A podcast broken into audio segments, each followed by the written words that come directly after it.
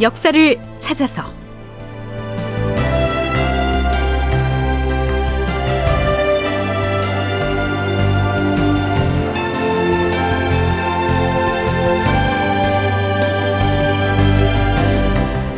제 1249편 전쟁은 끝났으나 조정은 갈등에 휩싸이고 극본 이상락 연출 황형선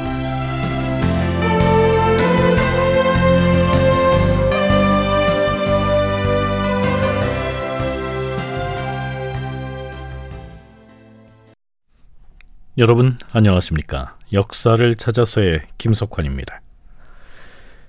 지금 우리는 정묘호란이 일어났던 서기 1627년 여름에 조선 조정 기류를 살펴보고 있습니다.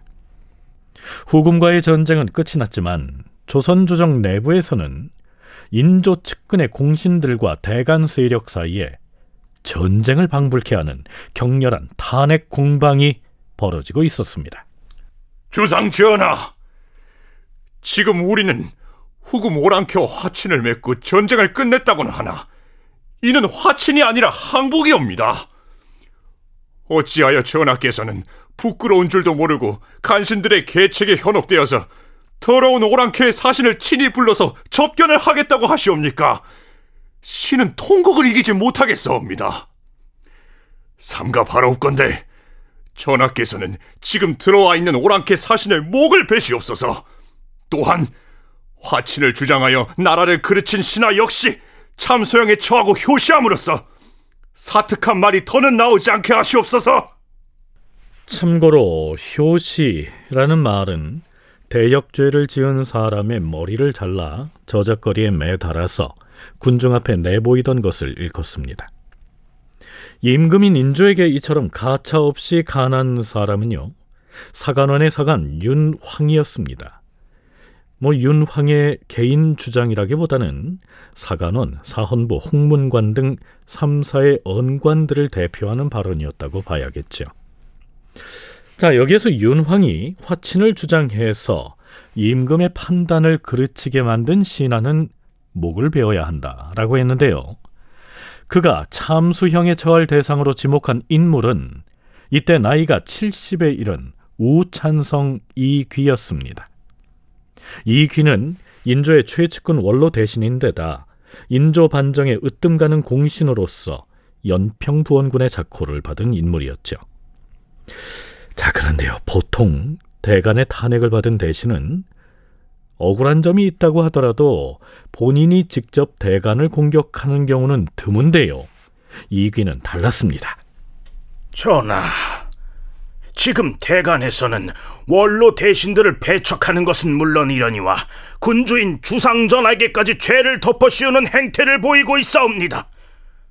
사관원 사관 윤황은 이치에도 맞지 않는 말을 장황하게 퍼뜨리고 있사오며 지금의 대간들은 모두 윤왕의 졸개들이나 진배 없사옵니다.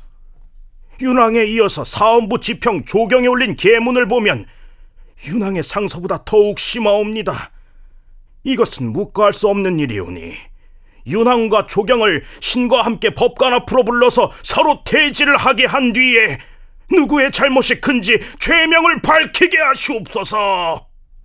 대간이 대신의 잘못을 지적하는 간언을 올렸다고 해서 탄핵을 받은 당사자가 그래 누가 잘못했는지 어디 한번 대지를 해서 따져보자 이렇게 나오는 경우는 거의 없던 일이죠.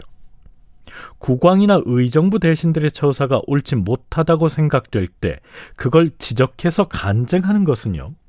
조선 사회에서 대간에게 주어진 고유한 권한으로 존중돼 왔기 때문입니다. 최종 판단은 결국 왕이 내리는 것이고요.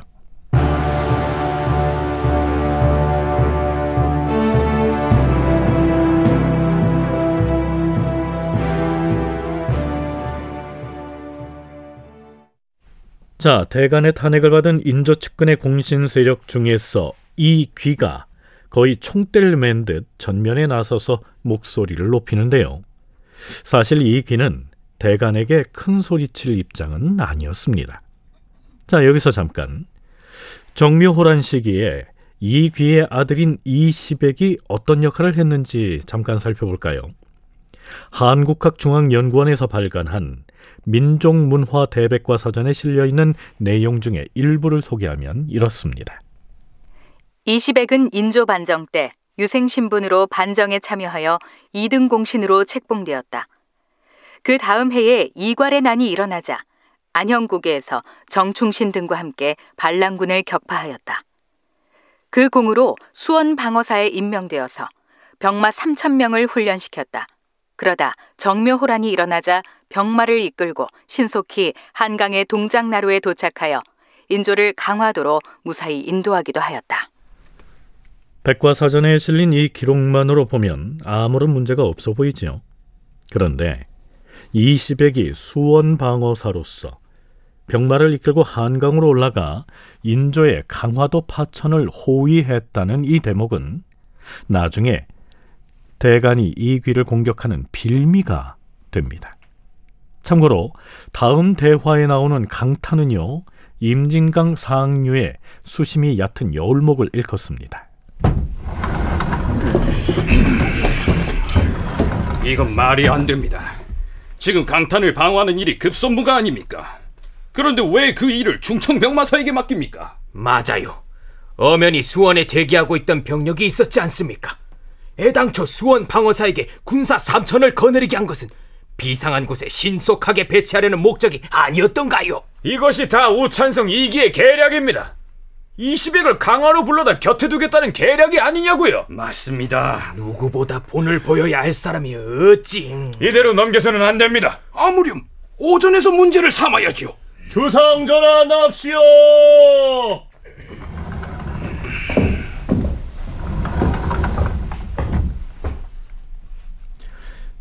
자, 그럼 사관원과 사원부의 간관들이 임금인 인조와 무슨 얘기를 주고받는지 들어보시죠.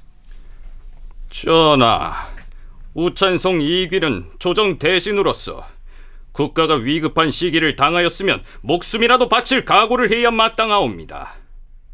하온데 적병이 아직 도성을 침입하지도 않았는데도 적을 물리칠 방책을 세우기는커녕 도성을 빠져나가 도망가야 한다는 계책을 앞장서서 제청하여 싸웁니다. 그뿐이 아니옵니다.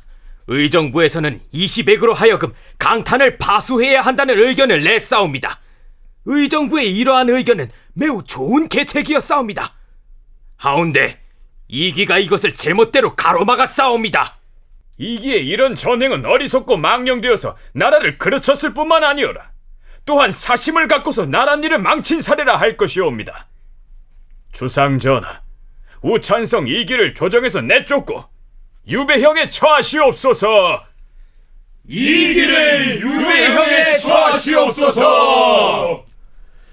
자, 지금 양사의 간관들이 인조에게 간하고 있는 내용이 무슨 얘기인지 언뜻 이해가 안 가지요. 동북아 역사재단 장정수 연구위원의 설명 들어보시죠. 수원부사 이시백이 본인 아들이었어요.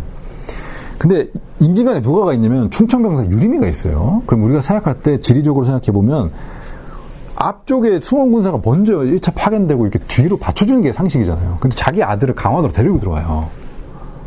그리고 보신책을 일삼다고 욕을 먹는 거기서 약간 발언권이 약해지 법도 한데 일반적인 조선인들은 거기서 약간 말을 못했을 거거든요. 근데 이규는 성격이 확실히 좀 괄괄했던 사람 같아요. 거기서 엄청나게 현실적인 얘기를 하고요. 그러니까요. 후금군이 한양도성으로 밀고 내려올 것에 대비해서 강탄, 즉 임진강을 지키는 방어군을 편성해야 했죠. 그러려면 수원에 있는 이시백으로 하여금 군사를 이끌고 임진강으로 가게 했어야 마땅한데 자기 아들 이시백은 강화도로 불러서 머물게 하고 더 멀리 남쪽에 있는 충청도 병마사에게 임진강으로 올라가게 했으니 이건 불합리하다. 대간의 지적이 이랬습니다. 자, 인조가 뭐라고 답했을까요? 우찬성 이기의 말이 비록 정도에는 어긋나는 바가 있으나 그가 제시한 주장은 모두 자기 자신을 위한 것은 아니었다. 그럼에도 그대들이 사실과 다른 말을 날조하여 이와 같이 마구 짓밟으려고 하니 몹시도 괴이한 일이로다. 국가의 공을 세운 원로 대신을 대우하는 도리로 볼 때 이와 같이 해서는 결코 아니 될 것이니 더 이상 번거롭게 하지 말라. 이 시기에 이귀와 더불어서 인조의 강력한 측근 실세였던 또 한 사람이 바로 김류였는데요.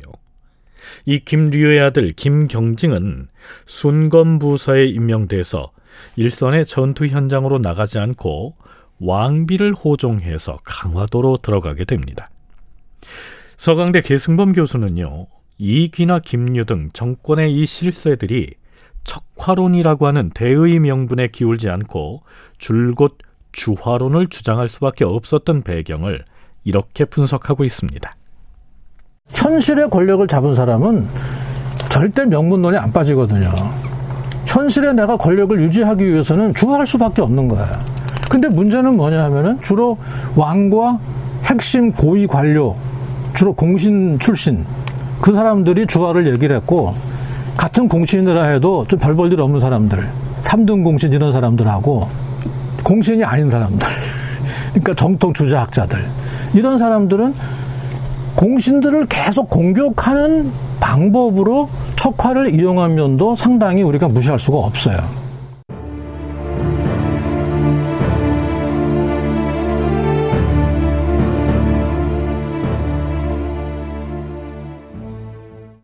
대간에게서 목을 베어 효시해야 한다는 아주 극단적인 탄핵 공세를 받은 이 귀는 우찬성에 벼슬을 사직하겠다는 의사를 임금에게 전달하면서 그 처리는 의정부에 맡깁니다.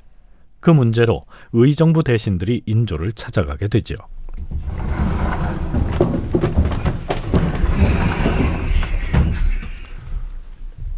주상전하, 지금 대간에서는 우찬성 이귀가 도성을 버리고 강화로 파천하자고 선동하였다면서 그를 탄핵하고 있어온데 사실 서울을 떠나기를 먼저 주청한 것은 이귀가 한 일이 아니지 않사옵니까?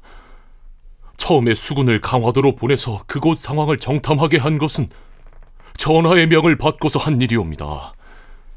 조정이 수년 전부터 강화도를 맡아 관리할 사람을 차출하여 보내고 임금이 머물 터전을 갖추게 했던 것은 이번과 같은 비상한 때를 대비하기 위한 일이었사온데 이것을 가지고 이귀에게만 책임을 물어서 내쫓으려 하는 것은 사리에 맞지 않다고 여기옵니다. 그러옵니다, 전하. 삼가 생각하건대 선대 임금들은 인후한 덕으로 나라를 세우고 사대부를 예로서 대우하셨사옵니다. 그 이름이 역적의 명부에 올라 있거나 혹은 군인에 관계된 반역죄인이 아닌 경우에는 목을 쳐서 매다는 효시의 법을 시행했다는 말은 듣지 못했사옵니다. 더구나 이 귀는 종묘 사직을 보존한 공이 큰 신하이옵니다. 전하, 아무리 이 귀가 원로 대신이라고는 하나 조정의 관원을 마구 꾸짖고 대간에게 욕을 한 것은 잘못이 있다고 하겠사옵니다. 하오나 이번에 전란을 당했을 때 그가 내보인 충성과 절개는 그 누구와도 견줄 수가 없사옵니다. 하온데 그에게 억울한 죄명을 씌워서야 되겠사옵니까? 지금 국가의 형세가 위급하오니 사의를 철회하고 속히 출사하도록 명을 내리시옵소서. 알겠으니 우찬성 이귀에게 속히 출사하여 맡은 바 책임을 수행하라 이르라.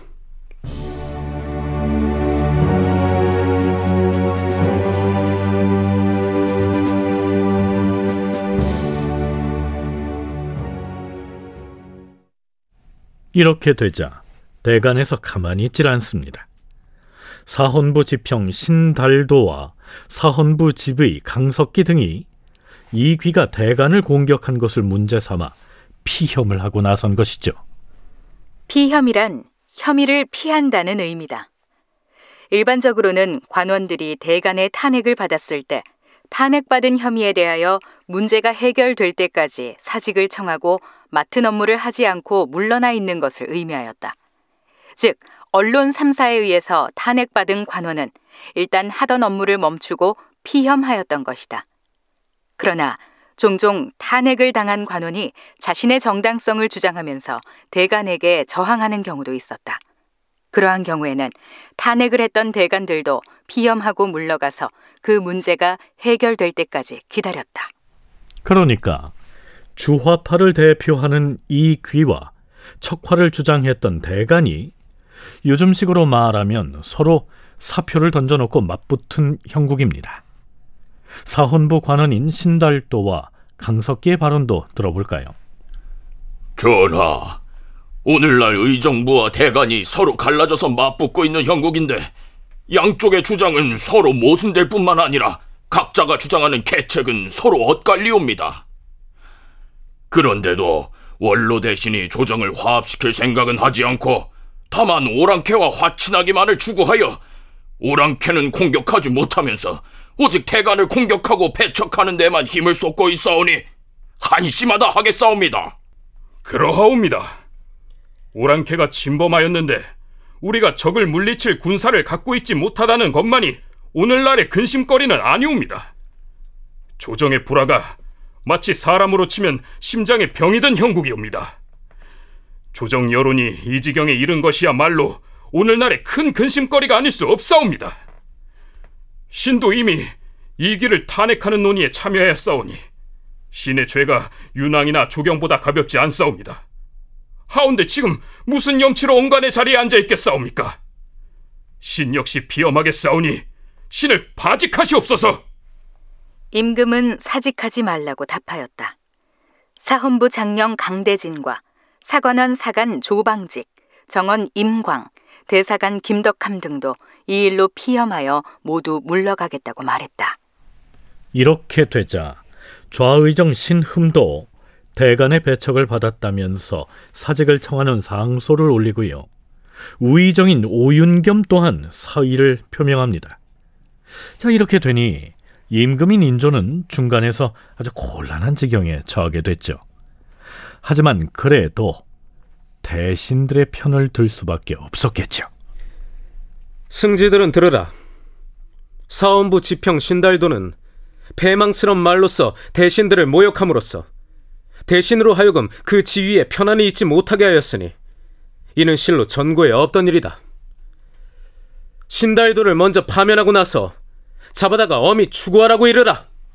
자, 인조가 이렇게 말하자 이번엔 승정원에서 깜짝 놀라서 인조를 말립니다. 전하, 주상 전하께서 사원부 지평 신달도가 대신을 모욕하였으니 먼저 파면하고 나서 추구하라고 하셨사온데 신들은 놀라면 금할 수 없사옵니다. 대간을 파면하라는 명을 거두어 주시옵소서. 명을 거두어 주시옵소서. 자, 이제 승정원의 승지들까지 주화파와 척화파의 싸움에 가세를 한 겁니다. 다큐멘터리 역사를 찾아서 다음 시간에 계속하겠습니다.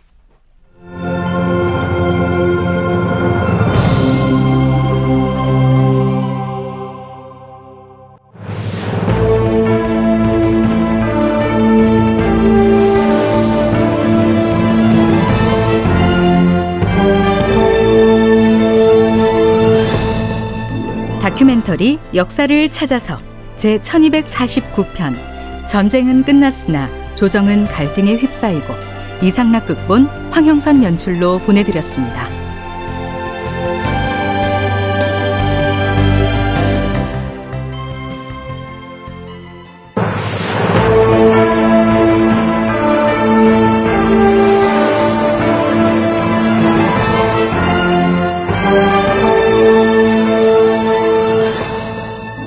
다큐멘터리 역사를 찾아서.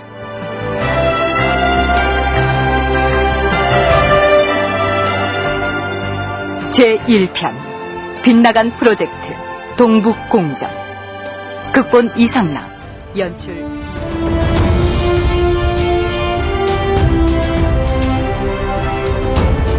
역사를 부정하는 민족에게 발전은 없습니다. 역사를 망각한 민족에게 미래는 없습니다. 진짜 역사를